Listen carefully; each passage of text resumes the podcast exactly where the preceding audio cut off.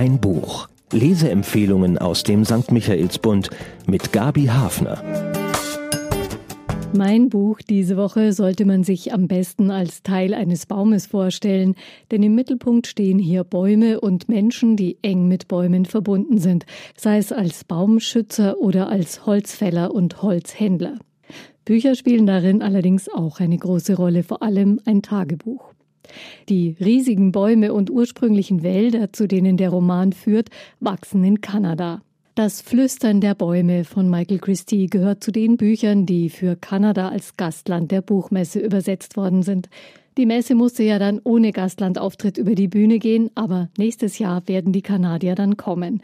Umso besser, dass dieser Roman schon mal Lust macht auf mehr Bücher aus dem Land der riesigen Wälder. Und vielleicht findet sich ja dann auf der Messe eine Nachbildung der Baumscheibe, die auch im Buch abgebildet ist. Einige Jahresringe sind da mit Jahreszahlen versehen. Sie markieren die Handlungszeiträume des Buches. Ungefähr 30 bis 40 Jahre liegen zwischen diesen Ringen, die Lebensspanne einer Menschengeneration. Es geht vom Jahr 2038 bis zurück ins Jahr 1908. Die fünf Zahlen markieren entscheidende Punkte im Leben der Greenwoods über vier Generationen hinweg eine Familiensaga in gewisser Weise, nur dass es mit der Blutsverwandtschaft hier nicht so genau genommen wird. Die wird ein bisschen ersetzt durch die Wahlverwandtschaft mit Bäumen. Wie sich das Leben mit, in und von der Natur in den letzten gut 100 Jahren verändert hat, das erzählt Michael Christie mit den Greenwoods. Die Handlung. In einer Baumkathedrale beginnt der Roman. Gottes Mittelfinger wächst dort zum Beispiel. Eine über 70 Meter hohe Douglas-Tanne, die schon zu Shakespeares Zeiten ein Baumriese war. Im Jahr 2038 pilgern die Menschen nach Greenwood Island, um einen der letzten Primärwälder Kanadas zu bestaunen. Janina Jake Greenwood arbeitet auf der Insel als Waldführerin.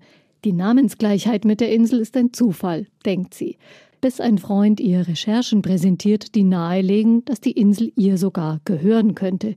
Er überreicht ihr das Tagebuch einer Vorfahrin.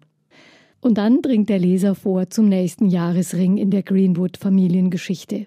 Jake hat ihren Vater Liam nie kennengelernt, daher weiß sie auch nichts von ihrer Großmutter Willow. Die war der personifizierte Umweltschutz. Der Name bedeutet Weide, schon wieder ein Baum. Ihr Erbe vermachte Willow Anfang der 70er Jahre einer Stiftung und lebte weiterhin als Umweltaktivistin in einem VW-Bus. Ihr Sohn verbringt quasi seine ganze Kindheit dort und draußen in den Wäldern. Für Willow bedeutet der Name Greenwood Raffgier und Ausbeutung der Natur. Ihren Vater, den Holzgiganten Harris Greenwood, sieht sie als Vollzeitwaldmörder. Seine Eltern kann man sich eben nicht aussuchen. Und manchmal auch nicht die Kinder, um die man sich kümmert. So geht es jedenfalls Willows Onkel Everett. Nach seinem Einsatz im Ersten Weltkrieg hat er nie wieder Fuß gefasst. Er lebt nach Jahren als Landstreicher in einer kleinen, illegal errichteten Waldhütte und zapft Ahornsirup. An einem seiner Zapfnägel findet er eines Tages ein schreiendes Bündel ein neugeborenes Baby. Und noch bevor er überhaupt entschieden hat, was er tun will, erfährt er, dass das Kind von seinem reichen Vater gesucht wird, samt dem Tagebuch, das die Mutter, eine jüngere Geliebte, mit in das Bündel gesteckt hatte. Auf dem Grund des Vaters steht auch Everetts illegal errichtete Hütte. Dort bleiben kann er also nicht. Everett packt das kleine Bündel Leben und springt auf Güterzüge auf, sucht den Farmen Unterschlupf, wo das Kind ein bisschen gepflegt wird. Ein Leben, für das er alle Tricks kennt. Was er allerdings noch kaum erfahren hat, ist menschliche Wärme, Liebe. Und bald hängt er an dem Säugling wie eine echte Mutter. Sein Ziel ist das Haus seines Bruders Harris, den er vor dem Krieg verlassen hat. Harris ist ein erfolgreicher Holzhändler geworden. Everett will sich seinen Anteil am gemeinsamen Erbe auszahlen lassen. Wie die beiden elternlosen Jungen zusammen groß geworden sind, das könnte fast aus der griechischen Mythologie entlehnt sein. Raum für Gefühle war da jedenfalls nicht. Das prägt auch Harris Greenwood. Er hat gerade Greenwood Island gekauft und kämpft mit seiner zunehmenden Blindheit. Das Baby nimmt er jedenfalls bei sich auf, doch sein Bruder wird gefasst. Um das Kind nicht auszuliefern, lässt er sich als dessen Mörder verhaften. Everett Harris und das Mädchen, diese drei werden sich wieder begegnen, 40 Jahre später.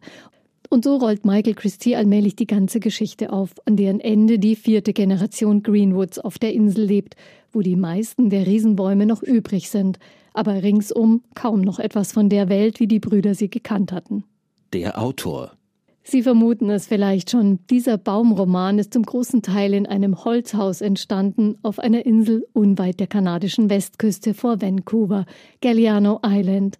Dort lebt Michael Christie mit seiner Familie auch, und zwar in einem selbstgezimmerten Holzhaus, wie es heißt.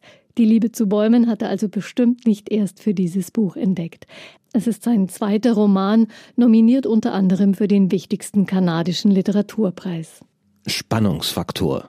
Für das Baby und seinen Beschützer steht ständig das Leben auf dem Spiel. Auch für ihren hartnäckigen Verfolger Lomax hängt letztlich die Existenz an seinem Erfolg. Da lässt die Spannung also nie nach. Aber auch herauszufinden, wie die Hauptpersonen überhaupt miteinander verbunden sind, außer über den Namen Greenwood, das ist eine spannende Entdeckungsreise, die den ersten Teil des Romans bestimmt. Und als das geklärt ist, geht die Reise weiter in die Zukunft, die Welt der Klimakrise. Erkenntnisgewinn. Man kann über einen Menschen nicht urteilen, ohne ihn wirklich zu kennen. Das zeigen die Greenwood-Brüder, aber auch ihr Verfolger Mr. Lomax und die unvergleichliche Farmerin Temple, bei der Everett eine späte Heimat findet. In ihnen allen steckt ganz etwas anderes und sehr viel mehr, als zum Beispiel ihre Nachbarn vermuten würden. Mit ihnen hat Michael Christie Charaktere geschaffen, so beeindruckend wie Baumriesen, Figuren, die ich nicht vergessen werde, egal wie viele Romane ich noch lese. Es sind Menschen, die stärker sind als die Krisen, in die sie gestellt sind, und von daher interessante Studienobjekte für uns, vergleichsweise verwöhnte und durch sichere Lebensumstände verzärtelte Mitteleuropäer, die gerade erst Krisenmodus lernen müssen. Das nervt. Ich weiß nicht, wie in Kanada über Klimawandel diskutiert wird. Das Land lebt immer noch stark von der Ausbeutung von Bodenschätzen und gewinnt zum Beispiel Öl aus Schiefersand. Aus europäischer Sicht wirkt das Thema, wie es hier in die Zukunftshandlung eingebaut ist, ein bisschen oberflächlich und klischeehaft behandelt. Da hat man schon Eindringlicheres dazu gelesen.